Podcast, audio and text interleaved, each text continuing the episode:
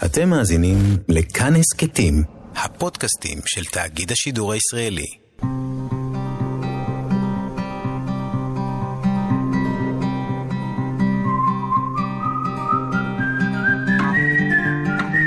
אחת פלוס חמש, אורחים וספרים עם ענת שרון בלייס. נשאלת השאלה למה להתעסק בשברים האלה, בטראומה, כאן ועכשיו, 90 שנה אחרי, 70 שנה אחרי. ואני נזכרת בפסוק הזה שלאחר קבלת אה, לוחות הברית, אוקיי. שנאמר לוחות ושברי לוחות מונחים בארון. זאת אומרת, יש קדושה בכל החלקים האלה שעבדו, ואנחנו חייבים ללמוד מזה. זאת אומרת, אה, בעיניי כל, כל הדבר הזה זה לא היסטוריה, אלא זה, זה עכשווי, וצריך ללמוד מזה, וצריך לשלב את זה עם מה שמתרחש אה, כיום. כן. מאזינות ומאזיני כאן תרבות, שלום לכם. היום אה, תוכנית מיוחדת לרגל יום השואה הבינלאומי שחל השבוע. ואיתי באולפן נמצאת המתרגמת, גם הפסיכולוגית, אבל כרגע המתרגמת מגרמנית, דינה פון שוורצה. שלום, דינה. שלום רב, ענת. ויש לך ממש למעלה מעשור כבר פרויקט, אני קוראת לו פרויקט חיים, מפעל חיים, שבו את מתרגמת את המשוררות היהודיות, אה, חלקן אה, גרמניות, אחרות אה, במדינות מסביב, אבל ששפת אימן היא גרמנית, וכולן כתבו בגרמנית לפני המלחמה ואחרי המלחמה. הן המשיכו לכתוב בשפת הרוצח. אבל לפני שנדבר על מפעל החיים שלך, נדבר על החיים. כי את גירת צדק. הגעת לפה עם המשפחה שלך בגיל צעיר. טוב, אני הגעתי בתור ילדה, זאת אומרת, אני החלטתי אולי בדיעבד, כשעוברים תהליך כזה, אז מחליטים גם שוב ושוב מכאן. כן. אני הייתי אה, בת שלוש וחצי כשעליתי לארץ. ההורים החליטו עבורך. ההורים שלי, שניהם אה, גרמנים, ממשפחות אה, פרוטסטנטיות, ילידי גרמניה. אה, אני חושבת שמאוחר יותר אה, בחייהם הם הבינו שגם הם דור שני, כמו שיש דור שני כאן לקורבן. יש דור שני לתוקפן, ואצל כל אחד מהם זה פגש אחרת, אבל אבא שלי מעיד על עצמו שזה ערער את כל עולמו. הוא כבר בין, בתור נער בגיל 13 עזב את הכנסייה, ואמר, אני לא יכול להיות חלק ממה ש... אם כנסייה שיתפה פעולה עם דבר כזה, אני לא כן. יכול להיות חלק, והיה כזה מין אה, כמו אתאיסט צעיר, מתבגר מורד, הוא גם אמן. והיה עניין אינטלקטואלי כזה בלחקור את המלחמה ואת היהדות, ואני מניחה ככל שהיו פחות תשובות, הסקרנות עלתה, והעניין הזה הפך אה, יותר מאוחר למשהו הרבה יותר עמוק, לתהליך. הם התגיירו בגרמניה, בתוך, בקרב הקהילה היהודית אה, במינכן, גיור אורתודוקסי ממש כהלכתו, שזה מסע מאוד מאוד... מפרך. ארוך ומפרך ומחייב. וקיבלו על עצמם אה, את היהדות, וגם הרבה מאוד שנים עול תורה ומצוות אה, כדת וכדין, ועלו לארץ עם שלושת ילדיהם. אח שלי, שהוא אז אה, בכיתה ג', אני ואחותי שהייתה בת שנה. את בעצם מגיעה בגיל מאוד צעיר, זאת אומרת, את ממש גדלה כבר כישראלית לכל דבר. אבל שפת האם היא גרמנית. קודם כל, זו הייתה השפה הראשונה שלי, הייתי ילדה מאוד ורבלית, דיברתי שוטף, כמו שאימא שלי מעידה בגיל שלוש וחצי, ארבע, יש לי זיכרונות משם, וגם הבית שלנו היה בית עם הרבה מאוד ספרים. ההורים ביניהם דיברו רק גרמנית, ו... וזה היה נושא מאוד uh, משמעותי, גם השפה וגם התרבות וגם גרמניה וישראל. בשנות ה-70. בתוך החיים שלי. שנות ה-70 לא היה פשוט. גרנו כן. בצפון הישן של תל אביב, היו המון אנשים עם מספרים על היד, המון ניצולי שואה בשכונה שלנו.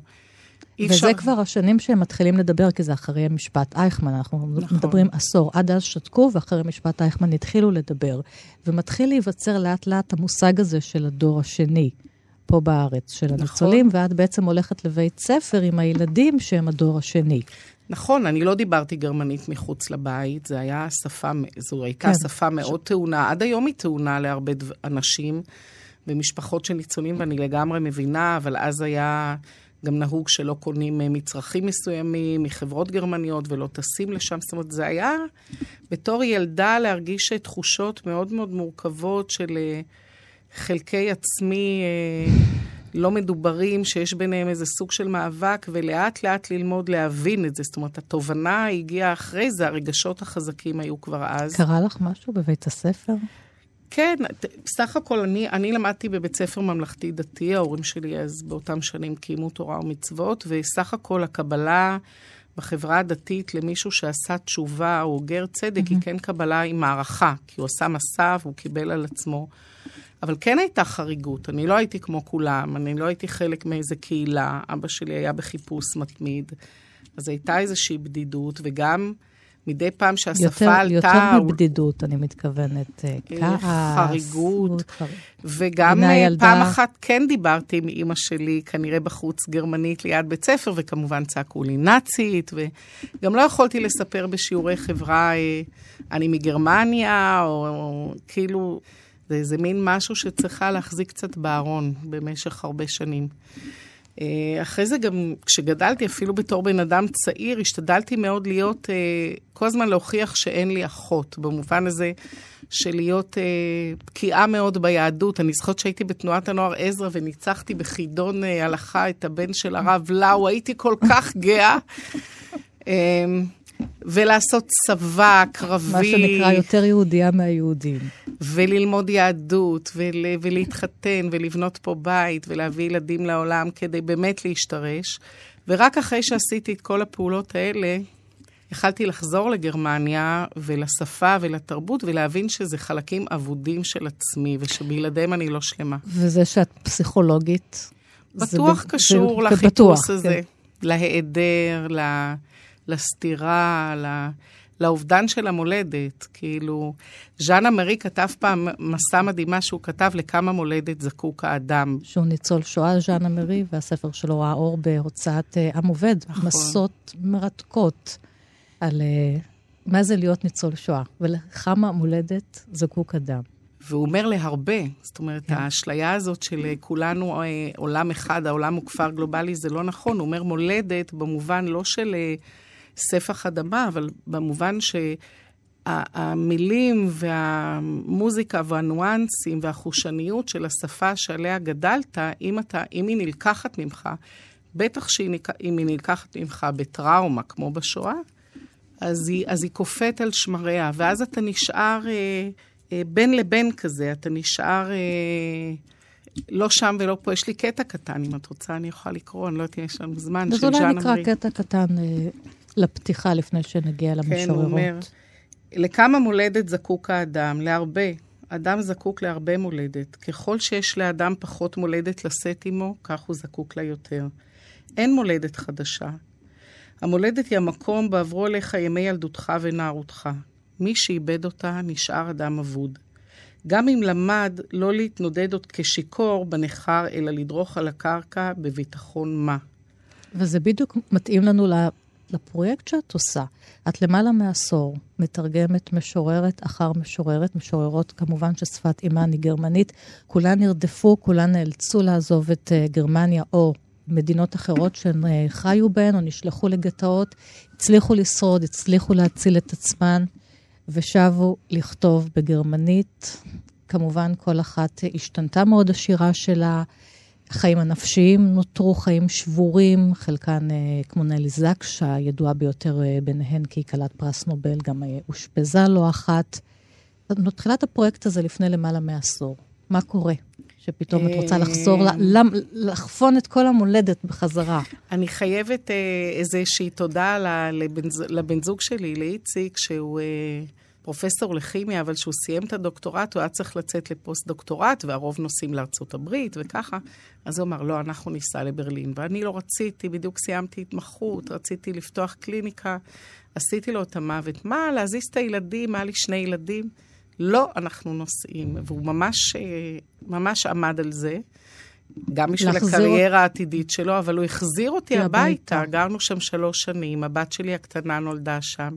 והיינו שם גם עמוק בתוך הקהילה היהודית, אבל גם אני עשיתי מפגש עמוק עם השפה, עם המשפחה, עם הנופים. זה היה כמו תהליך של חזרה כזה. עכשיו, זה היה לפני 20 שנה. ואז התחלתי לכתוב וגם לתרגם, ולאט לאט אה, אה, זה הפך להיות יותר ויותר, ומצאתי אוזן קשבת אצל פרופסור רפי וייכרט, בקשב לשירה. קשב לשירה, שכל הספרים יוצאים שם. כמו שהרבה אנשים נכון. מוצאים אצלו. אוזן קשבת גדולה. כי בלעדיו... האוזן הכי ענקית בעולם יש לו. כי בלעדיו נכון. זה לא היה קורה, והוא... אה, שלחתי לו בתמימות, אני לא מהמקצוע, לא כן. מהברנג'ה, תרגום של הילדה דומן, והוא אמר, כן, כן, אנחנו עושים את זה. מאז זה פרויקט אה, משותף. אז היום אנחנו נהיה כאן עם אה, חמש, אולי אפילו שש אה, משוררות. בתוכנית הזאת שלי, שבה האורח או האורחת בוחרים את הספרים האהובים המשפיעים, אז במקרה הזה משוררות גרמניות שכולן את תרגמת, והילדה דומן, את נכנסת לחנות ספרים, את פותחת ספר שלה, ומכאן מתחיל המסע שלך, משוררת אחר משוררת. אז מה בהילדה תפס אותך, בהילדה דומן? בהילדה זה פשוט, לא ידעתי עליה כלום. ואז פתאום ראיתי שכתוב נועה נרוזה על שטוצה, כאילו, ואמרתי, וואי, מה זה הדבר הזה? רק ורד אחד כמשענת, איזה, איזה מטאפורה יפה. אחד כמשענת, כן. התחלתי לדפדף, ופתאום אני רואה שהיא יהודייה ושואה, והנה אמרתי, אוקיי, קניתי את הספר, והתחלתי לנסות לתרגם, ומי שכמובן עזרה לי, כי זה ממש היה בחיתולה, וזה אימא שלי, שהיא מתרגמת מגרמנית, והיא פשוט ליוותה אותי, עד היום היא מלווה אותי. את קונה את הספר, חוזרת איתו ומתחילה לתרגם, ויושבת איתה, זה גם היה פעולה משותפת כזו של אם ובת, שהיא עוזרת לי לחזור אל השפה, משהו מאוד עמוק. ועד היום היא, היא, היא בת 84, אה, עוד מעט צלולה קטר, חכמה, והיא עושה איתי ועם אחותי תרגומים לרוב, ועוזרת לנו. שרה פון שוורצה, השחקנית, נכון. היא אחותך. דינה, בואי נקרא את השיר שפותח את הספר, ואז גם נאמר כמה מילים על הילדה דומין. נופים נמוגים. צריך לדעת לעזוב, ועדיין להיות כמו עץ. כמו שורש הנותר באדמה. כנוף ההולך ונמוג כשאנו עומדים במקום. צריך לעצור את הנשימה עד שהרוח תרפה, והאוויר הזר יסתחרר סביבנו. עד שמשחקם של האור והצל, של הירוק והכחול, יגלה לנו תבניות מוכרות. ואנו נשוב הביתה בכל מקום שיהיה. נתיישב, נישען, כמו היה זה קבר אימנו. אתם שומעים כבר את השיר הזה, שהוא גם איזה מפתח לכל הפואטיקה שתהיה פה. הנופים הנמוגים, שהם נופים גיאוגרפיים, כי צריך לברוח, שהם נופים נפשיים, כי הנפש נמוגה, ואי אפשר ממש אחר כך אה, להשיב אותה בחזרה כפי שהיא, והילדה דומן היא ילידת גרמניה. עולה המפלגה הנאצית לשלטון, שעכשיו גם חשוב לציין, השנה זה 90 שנה בדיוק, 1933, 1923, 90 שנה בדיוק בסוף אה, ינואר, שהיטלר עלה לשלטון, אז עוד תאריך חשוב לציין. עולה המפלגה הנאצית לשלטון, היא נמלטת לאיטליה, ואז איטליה עם מוסוליני חוברת להיטלר, אז היא מנס, נמלטת לאנגליה. ושם המלחמה מתקדמת, היא רוצה להגיע לארה"ב, היא לא מקבלת אשרה, היא כן, היא ובעלה מקבלים אשרה לרפובליקה הדומיניקנית, ושם היא עושה את שנות המלחמה, גם מפה השם דומין, שהיא אימצה אותו, כי הרפובליקה הדומיניקנית נתנה לה בעצם נכון. מקום uh, להתחבא. ואחרי המלחמה, אחרי הרבה שנים היא שבה לגרמניה. אחרי 25 שנות גלות. כן, אחרי 25 שנות גלות, וכותבת... אני חושבת שהיא לא שבה לגרמניה בכדי, היא שבה לגרמניה אחרי מות אימה. אימה ניצלה כן. מהשואה, חלק גדול מבני משפחה, משפחתה נהרגו, נספו. אימה ממשיכה לחיות בגרמניה, ואחרי מות אימה היא גם מתחילה לכתוב שירה, בגיל מאוחר אה, יחסית, אחרי גיל 40. אה, קודם היא עסקה בצילום וכל מיני דברים, בעלה היה ארכיאולוג והוא היה שם בא, באוניברסיטה. אה, ואני חושבת שמשהו במוות של אימה אה, הבהיר לה מחדש שהמולדת שלה זה השפה הגרמנית, ושהיא לא יכולה לברוח מזה, ושהיא צריכה אה, לחזור לגרמניה. עכשיו, איך המשוררות שחלקן באמת מתחילות לכתוב בגיל מאוחר, לעשות כל כך חשובות בשירה הגרמנית? הן הרי מגיעות, מנותקות, כמו שאת, הן לא בברנז'ה, והן הופכות להיות מהר מאוד משוררות מאוד חשובות. אני חושבת שבעשור הראשון אחרי המלחמה, גם במערה, אה, בעשור הראשון אחרי המלחמה, הייתה די שתיקה. כן. היה ניסיון, קראו לזה שעת האפס, היה לזה מונח, מתחילים מחדש, גרמניה החדשה, במערב התחיל הנס הכלכלי. אה, לקח זמן אה, עד שהתחילה כתיבה שקשורה לטראומה. לא רק על ידי יהודים, גם על ידי כן. גרמנים. אה, בשנת 61 קמה החומה, ומזרח ומערב נכנסו לעמדות קצת שונות כלפי המלחמה, אבל לפחות במערב, כי זה רלוונטי לדומין. אה, כן התחילה אה, כתיבה אה, על המלחמה, ו- ומצאו בזה עניין, ו- והיה קהל שכן כן היה משמעותי לו לשמוע את הקול הזה. אז היא מוציאה את הספר רק ורד אחד כמשענת בשנת 59. שוב, אנחנו כבר שנים לא מעטות אחרי המלחמה, ואני אשמח אם תקראי אותו. זה השם הרי שתפס אותך, רק ורד אחד כמשענת.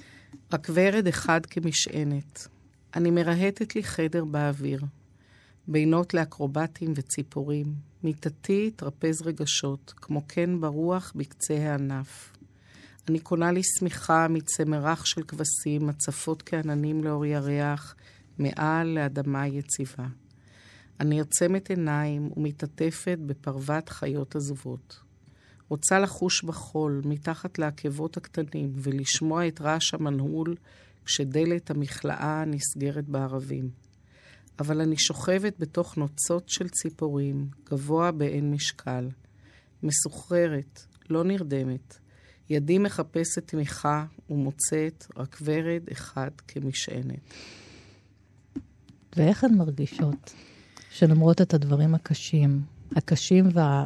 ומוצאים להם את השפה הכל כך יפה הזאת? אני חושבת שבזה קצת מנסה לגעת המחקר האקדמי שלי. עכשיו אני מנסה לעשות איזה דוקטורט בספרות בנושא.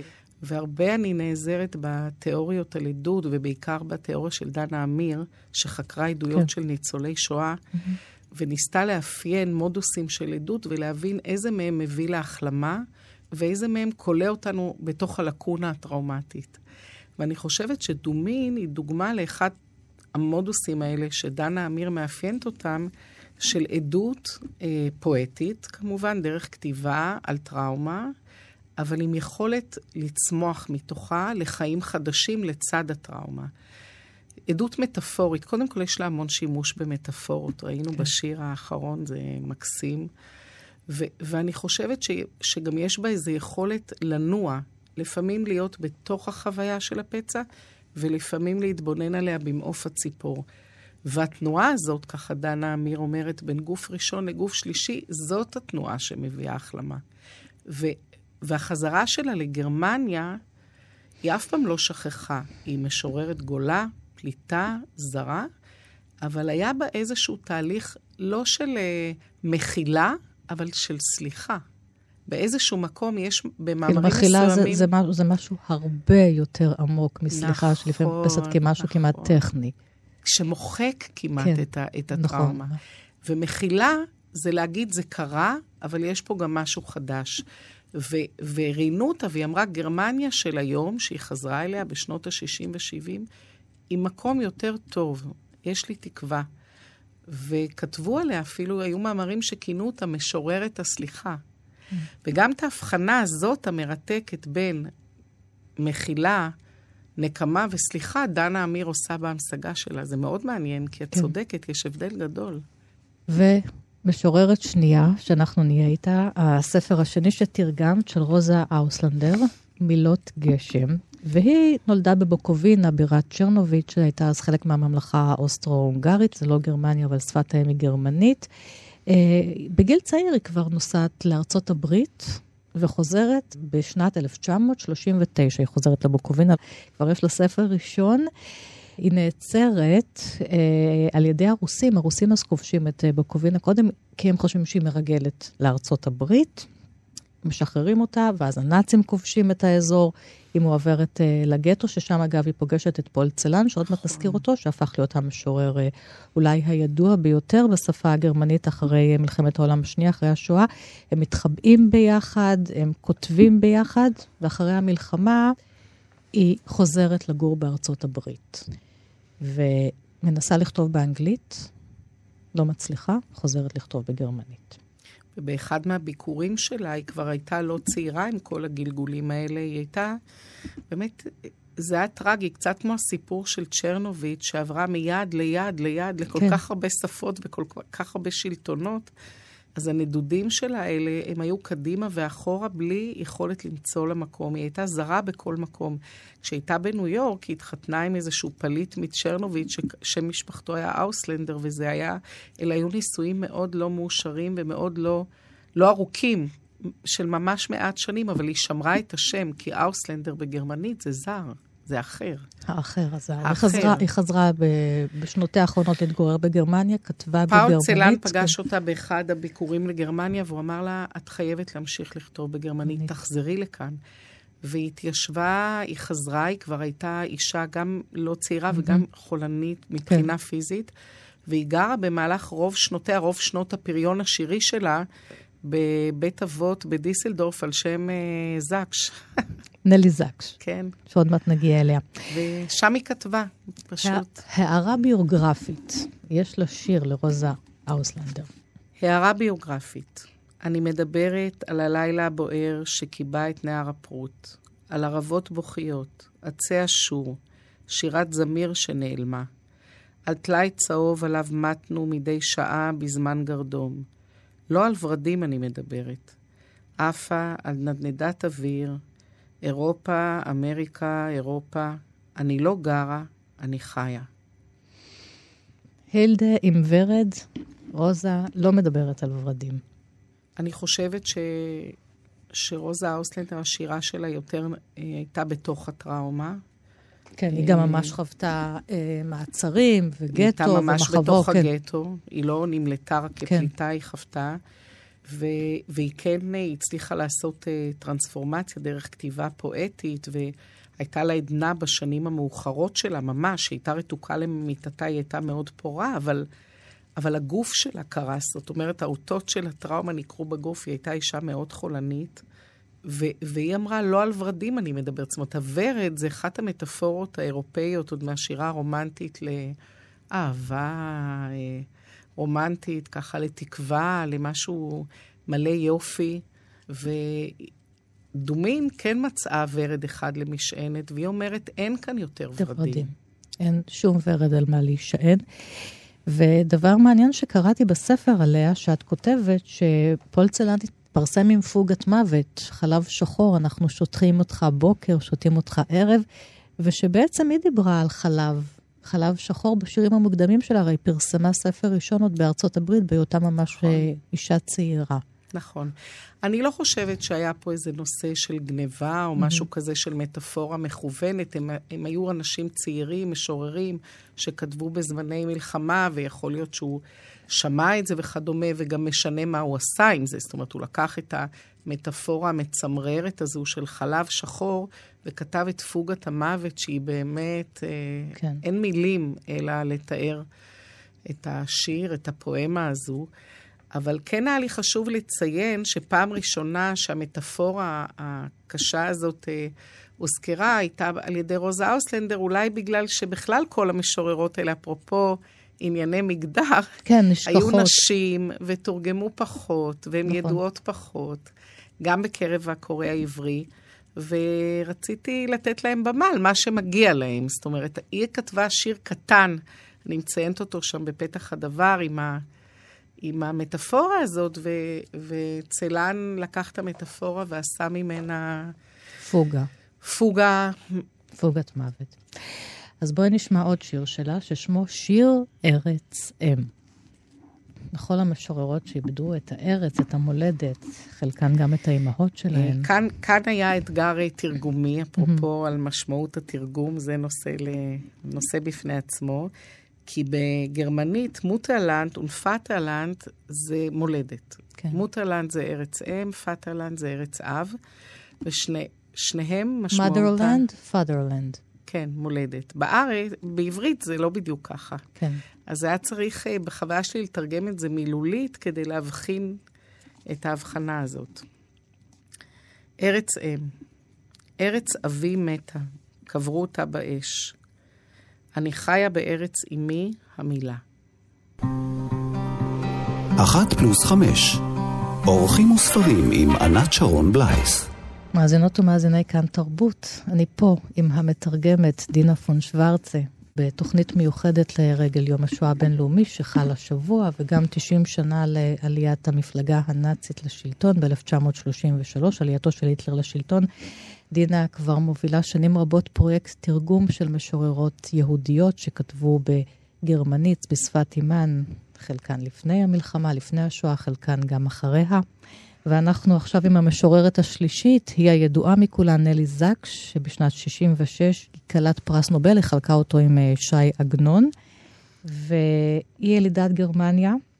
והנה תראו איך ספרים יכולים להציל לכם חיים. היא נערה, היא קוראת ספר של הסופרת השוודית סלמה לגרלף, בעצמה כלת אה, פרס נובל, היא מתאהבת בה, מתחיל ביניהם קשר מכתבים, הסופרת הנודעת עונה לה, ולימים כשהיא ואימה מתחילות להירדף בגרמניה, היא מבקשת uh, מלגרלף עזרה, ולגרלף פונה למלכת שוודיה, והיא מצליחה לתת להם אשרת יציאה, והן מגיעות לסטוקהולם, ושם היא חיה, את, עד, עד סוף חייה, כפליטה.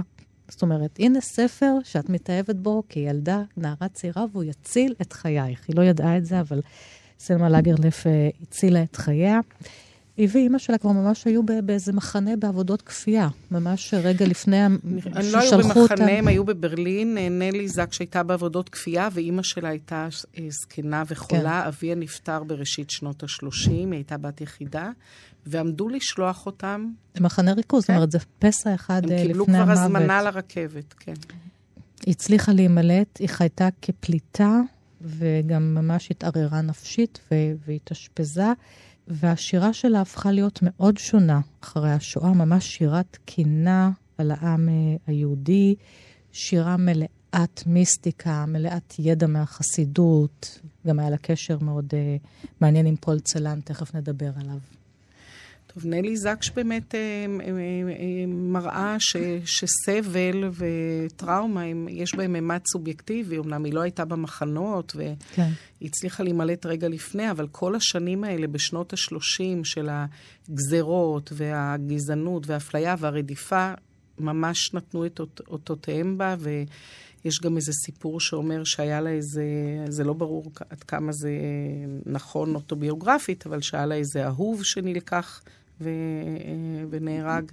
והיא הייתה אה, בתוך הסבל של הטראומה של, שלה ושל עמה, כל כולה, עד יום מותה, ומשם נכתבת שירתה. זאת אומרת, השירה שלה היא שירה מאוד מאוד טראומטית, והיא לא באמת uh, מצליחה לעשות, uh, גם לא בחיים האישיים, אבל גם לא בתוך הכתיבה, פעולה של uh, החלמה. כן. ההתמודדות שלה הייתה מרתקת, כי מה שהיא עשתה לשפה, היה מעניין, היא המשיכה לכתוב בגרמנית, אבל באיזשהו מקום היא עיקרה את השפה מהתכנים האירופאים שלה, זאת אומרת, היא... ומילאה אותם בתכנים יהודיים, מיסטיים, נכון. חסידיים. ש... מאוד. בשנים שהיא לא כתבה, בשנות כן. ההישרדות, מה שנקרא, לפני המעבר לשטוקהולם, אז היא קראה המון כדי לחזק את נפשה, mm-hmm. היא קראה המון בתנ"ך, בתרגום של בובר, וחסידות, ושלום, אה, גרשום שלום, ו... היא מאוד מאוד התקרבה ליהדות, כי סך הכל הייתה ממשפחה לא דתית, משפחה ליברלית, משכילה. כן, ו- וזה זה, היה זה לה... זה נכון לכולן פה בעצם. מעקה גואל. שהן היו משפחות אה, חילוניות, מתבוללות אפילו, ובשלב מסוים הן בוחרות ביהדות שלהן, ובוודאי כמשוררות ובפואטיקה שלהן. אבל היא אה, ממש בחרה באמונה, כן. כי בהתכתבות עם צלני היא אומרת לו על, על, הוא אומר לה, על אלוהיך דובר, לא על אלוהי, הוא... או אתאיסט. או אתאיסט. לא... בואי נקרא את השיר במנוסה שאותו היא קראה כשהיא נשאה את נאום פרס נובל. אפשר להגיד רק מילה קטנה על האישיות שלה. בנאום פרס נובל היא הייתה כל כך צנועה. קודם כל, היא חלקה אותו עם ש"י עגנון. כן. Uh, הוא ככה בא מהיישוב העברי בארץ וייצג את, ה, את הדור החדש, והיא את הגולים. והיא אה, באמת, אה, נאום אה, פרס הנובל שלה היה קצר מכולם לדעתי. היא רק אמרה תודה למי שהציל את חייה וקראה את השיר הזה, שהוא איזשהו שיר דיוקן. במנוסה, איזו קבלת פנים גדולה בדרך. עטופה בטלית הרוחות, כפות רגליים בתפילת החול, שלעולם לא יוכל לומר אמן, שנאלץ לנוע מסנפיר לכנף והלאה. הפרפר החולה ישוב וידע ים. האבן הזאת, חותם הזבוב בה, מסרה עצמה בידי. במקום במולדת, אוחזת אני בגלגולי עולם. את יודעת לומר למה היא זוכה בנובל? אני חושבת שהיה... מה טביעת האצבע? אני חושבת שהיה משהו בשירה שלה מבחינת uh, גם התכנים הזרים שנכנסו לתוך הגרמנית, גם אה, אה, צורות התחביר שלה, שהיו מאוד מעניינות. היא, היא לא עשתה לשפה הגרמנית את מה שצלן עשה, אבל uh, היא כן uh, לפעמים הלחימה מילים, נתנה משמעויות כפולות, לקחה משמעויות משפות זרות והכניסה לתוכה, כך שכן, מבחינה פואטית היה פה גם עניין אובייקטיבי. כמובן שיש גם את, ה, את הנושא הזה שהיא אה, בשנות ה-60, בשנות ה-70, הפכה להיות קול מאוד מרכזי כן. של הטראומה, של הגולים, אה, היא נחשבה כקול אה, חשוב. אה, אבל היה גם מימד פואטי, זאת אומרת, מתואר בשטוקהולם שהיא גרה בדירה צנועה ומשוררים צעירים דוברי גרמנית עולים אליה לרגל, שומעים אותה מקריאה שירה. היא גם עסקה בתרגום, היא למדה מאוד מהר שוודית, עסקה בתרגום, זאת אומרת, היא כן, אה, אני חושבת שהיה בה איכויות אה, פואטיות שהצדיקו את הבחירה, אבל בוודאי גם הקול הזה שלה, שהוא היה מאוד מכונן אז. אז את קראת מתוך uh, ספר המבחר שירים תהילים של לילה, שתרגמת, ואני רוצה לקרוא מספר אחר שתרגמת, שבו יש מכתבים שלה עם פול צלן, ההתכתבות uh, שלהם. הם התכתבו שנים רבות, זה ממש החזיק את שניהם בחיים. באמת, הנפש שלהם הפכה להיות נפש תאומה, שאחרי שצלן התאבד, שלושה שבועות אחרי זה, נלי נפטרה, הרגישה שאם אין לה בר שיח יותר, אז אין טעם uh, לחייה אולי. באחד המכתבים היא כתבה לו, אתה יודע על הדברים שבתוכי, והם מצויים בקרבך, וכך יש לי מולדת. ובמכתב אחר, משנת 58, היא כותבת לו, משורר יקר ואדם יקר, פאול צלן. מכתבך שוב שימח אותי כל כך, אבל אנא, קרא לי בשמי. אני מרגישה שאת הנס, הזכייה באדם כמוך מהמרחק, היה צריך לחגוג בפגישה ישירה רק עם המהות. היום הגיעה אליי חוברת הסתיו, זה חוברת של אה, משוררים. איזה מעשה כביר להפיק קובץ כזה של עוצמה רוחנית. אני כל כך אסירת תודה על הזכות להשתתף בזה. והיפה ביותר הוא ששוב ושוב אתה הוא שמקדם את היצירות שלי. למעשה ספריי שוטטו עד כה כיתומים. מובן שיש אנשים אחדים שיכולתי לתת להם משהו מזה, אבל מעבר לכך, איש לא רצה לדעת על יצירותיי, והיא ממשיכה ומספרת שאפילו גרסו איזה ספר uh, קודם שלה. והיא ממשיכה, אני צריכה להתרגל תחילה לשמחה לאחר סבל כה רב. כשהוענק לי פרס השירה על ידי אגודת הסופרים השוודים, לא הבנתי דבר והייתי מבולבלת מאוד. לי, לפליטה הדוברת שפה זרה, נתנו כבוד רב כל כך. בכל נשימה מנשימותיי ישנה ועודנה קיימת האמונה שנועדנו למלא את האבק, את החומר בממדים של כאב ונשמה. אני מאמינה ביקום בלתי נראה שבתוכו אנו רושמים את מעשינו שנעשו בחשיכה. אני חשה באנרגיה של האור שגורמת לאבן להישבר ולהיות למוזיקה. ואני סובלת מחץ הגעגוע שפוגע בנו מן ההתחלה ועד למוות, ושדוחף אותנו לחפש בחוץ היכן שמתחילים לחוש חוסר ביטחון.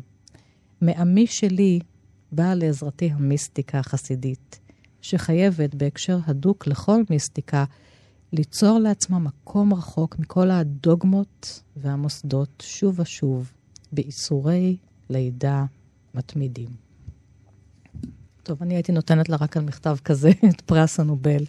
רק המכתבים שלה זו שירה, המכתבים של שניהם זאת שירה צרופה. נכון, ותמיד היא, היא פעם כתבה לצילן בין שטוקהולם לפריז, עובר מרדיאן של כאב ונחמה. ותמיד עולה השאלה, כמה יותר נחמה וכמה יותר כאב, ואני חושבת שהתשובה היא אה, שניהם. הם גם צללו יחד עמוק יותר אל תוך הכאב, כן. שניהם, והם גם מצאו נחמה בו זמנית. זה היה גם וגם. במילים. ועכשיו משוררת שאנחנו, עד לפני כמה שנים שאת תרגמת את השירים שלה, בכלל לא ידעתי שהיא משוררת הפילוסופית, חנה ארנדט. היא סירבה להיחנף, היא, היא סירבה שקראו לה פילוסופית, היא כל okay. אוקיי. הזמן טענה שיש לה איזו הגדרה יותר uh, מתונה, משהו פוליטית, אני לא כן. זוכרת. והיא בטח ובטח לא קראה לעצמה משוררת. מצד שני, היא כתבה שירה בהתכתבויות שלה, וגם היה לה יומן שהיא ניהלה בחיים שלה בארצות הברית, אחרי שהיא נמלטה לשם כפליטה, שהיא כתבה בו שירים, והשירים היו ערוכים בכמה גרסאות. זאת אומרת, אני חושבת שהיא כן הבינה, או אולי רצתה, שיום אחד מישהו יוכל לקרוא את זה. כן, זאת אומרת, היא לא פרסמה שום דבר בחייה, רק לא. את הספרות הפילוסופית והמסות והספר הידוע, הבנאליות של הרוע, על משפט אה, אייכמן, אבל היא כן כתבה פעם, רק מהמשוררים אנו מצפים לאמת, לא מהפילוסופים. מהם אנו מצפים לתובנות.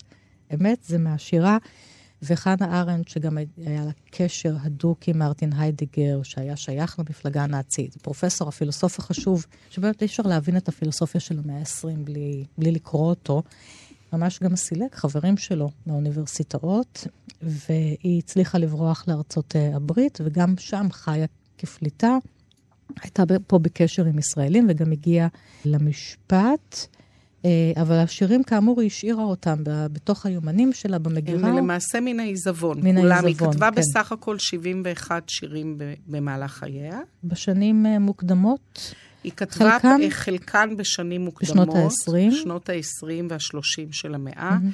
מתחילת שנות ה-30 עם עליית הנאצים לשלטון ועם ההימלטות שלה אה, במהלך המלחמה לפריז ואחרי זה לארצות הברית, ועד שהגיעה לחוף מבטחים היא לא כתבה שירה.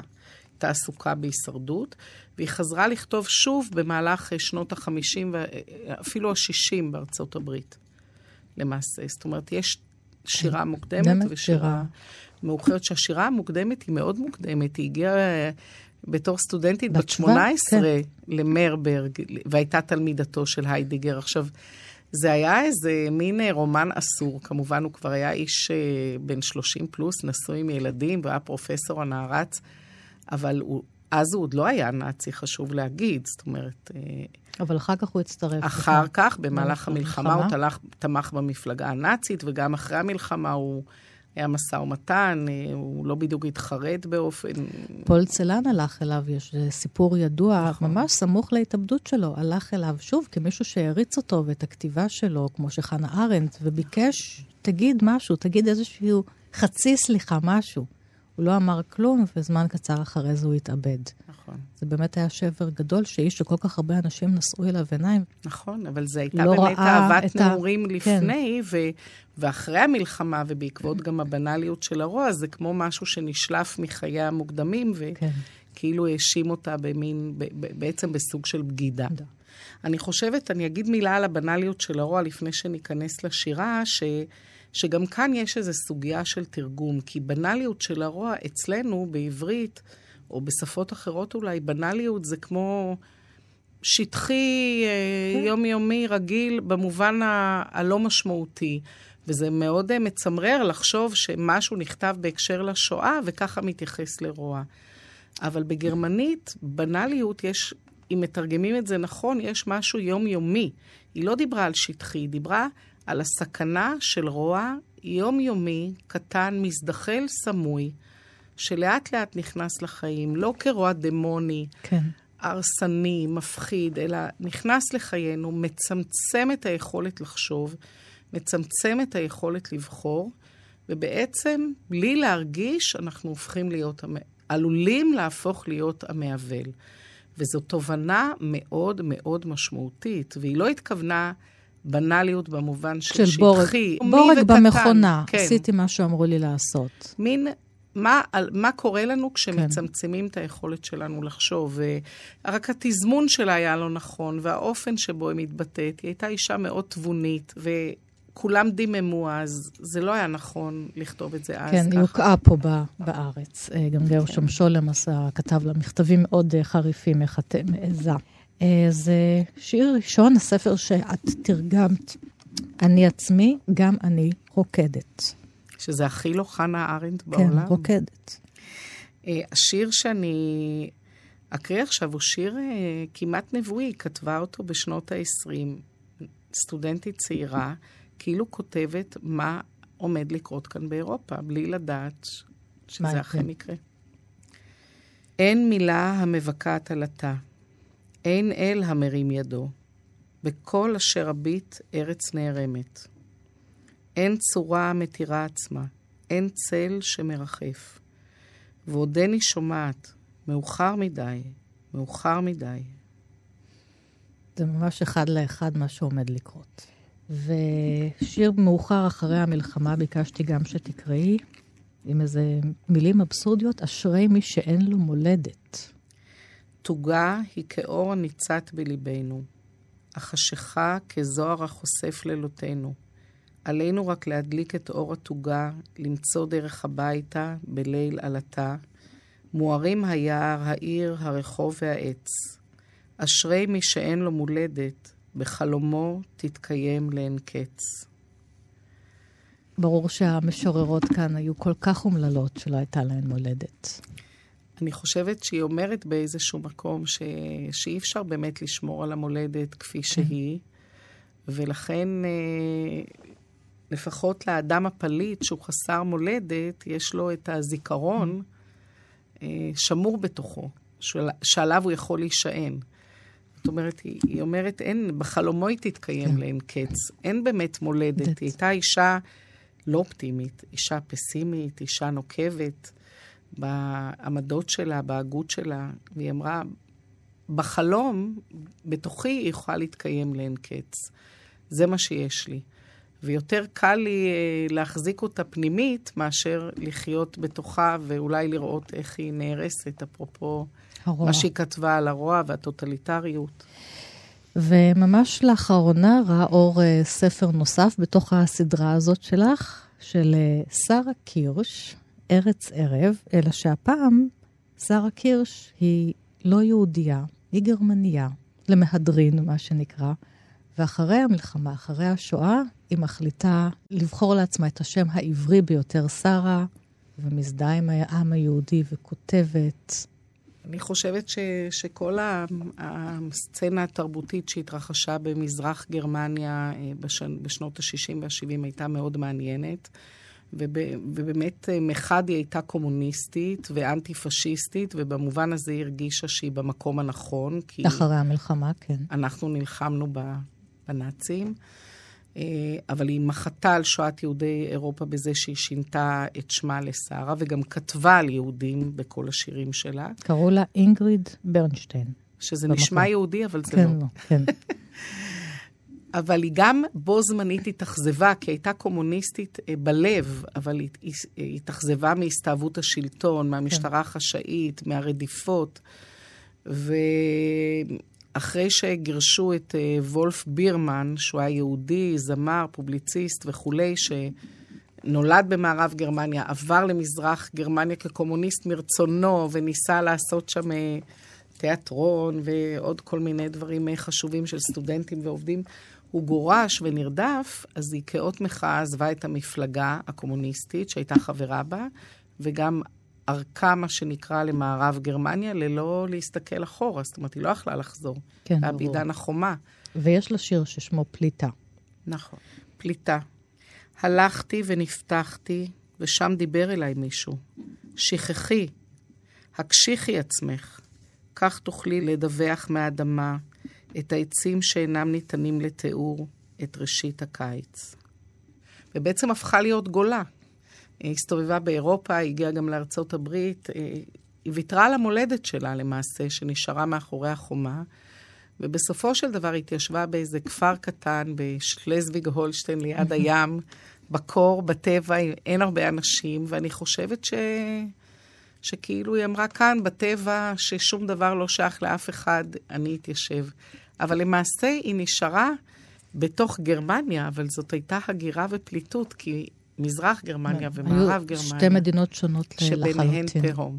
ומתי היא משנה את השם שלה לשרה? אה, בראשית שנות ה-60, שהייתה אישה צעירה. עוד טרם שהיא הפכה לאימא. והזכרת טבע. יש לה שיר uh, מאוד מורכב, ששמו שמורת טבע. ארנבות עירוניות קופצות מתוך כיכר פוצדם. אל נוכח האחו הזה, כיצד אוכל להאמין למה שסיפר לי סבי, שכאן היה טבור העולם. כשהוא בצעירותו, עם הנשר שלו, הסיע בחורה צעירה דרך המלון הנעלם, סיסי החומות עפים, הערפל מתפשט מתוך אחו ושיחים נהדרים כמעט, נחסמת הגישה לאנשים, הטבע עושה את שלו. צומח חודר את הריצוף, את פסי החשמלית. אז יש פה במרומז, עם הנשר. מאוד אינטרטקסטואלי, השיר. הנאצית, כן. וכיכר פרוצדם, ויש פה במרומז את הנאציזם, והטבע שחודר בסוף את הכל. את רואה במרצפות פתאום את זה? עלה. היא גם סירבה שיקראו לה משוררת טבע, כי היא הייתה כן. גם אדם מאוד פוליטי, מאוד סוריאליסטית. זאת אומרת, היא אמרה, אני כותבת, אה, אני אדם פוליטי, אני כותבת על הכל. הטבע, אני חושבת, היה בשבילה סוג אה, של מקום להיות בו, אחרי שהיא הפכה להיות פליטה בתוך מולדתה. פליטה בתוך מולדתה. ואנחנו חותמות עם uh, משוררת אחרונה, משה קלקו. עוד אין ספר, יש הרבה תרגומים, אז אנחנו מחכות לספר. Uh, היא גם מפרסמת ספר ראשון ב-1933, שוב, לא זמן אידיאלי כשהמפלגה הנאצית עולה לשלטון, וגם באמת uh, הוא נשרף בזמן שהם שורפים ספרים, והיא גם uh, נמלטת לארצות הברית. אחר כך היא בכלל מגיעה בשנות ה-60 לחיות בישראל, היא מגיעה עם בעלה לחיות כאן, הוא מתאקלם פה. היא מנסה להתאקלם פה, לחבור למשוררים, לכתוב בעברית, לא מצליחה. יש פה ניכור מוחלט, היא לא מעניינת אף אחד. ואז אה, מנסה לחזור לגרמניה, כי שם מעריצים אותה ומנסים גם לעשות לה ערב. ובמעט שמחה שיש לה בסוף חייה, שככה יוקירו אותה בגרמניה, אני חושבת שאפילו לא הספיקה להגיע לאיזה אירוע גדול שרצו לעשות לכבודה, והיא מתה. כן, היא נפטרה בשוויץ, באיזה כן. ערב שירה שהיא הוזמנה אליו, כן. כאילו... היא לא הספיקה לחוות בחזרה את כל האהבה. על אם הדרך. על אם הדרך. אה, משה קלקו שייכת לאותו דור של אה, כן. משוררות. אה, יש ככה הגבלות לפעמים שמנסים להקביל אותה לאלזה לסקר שילר, לשתיהן היה בן יחיד שמת בדמי ימיו. גם כן טראומה מאוד גדולה, שני הבנים של שתיהן מתו בצעירותן, וגם אלזה לסקר שילר הגיעה לירושלים, ובשנים האחרונות היו לה שנים מורכבות שם בתוך העיר, וגם... משה קלקו שנים לאחר מכן, היא יותר צעירה כן. ממנה, אבל עדיין גם כן מסתובבת ברחובות ירושלים כסהרורית וזרה, ולא מצליחה להתאקלם, וכל כולה מתגעגעת לברלין, אבל לברלין לפני המלחמה, במהלך שנות ה-30, ממנה היא נמלטה.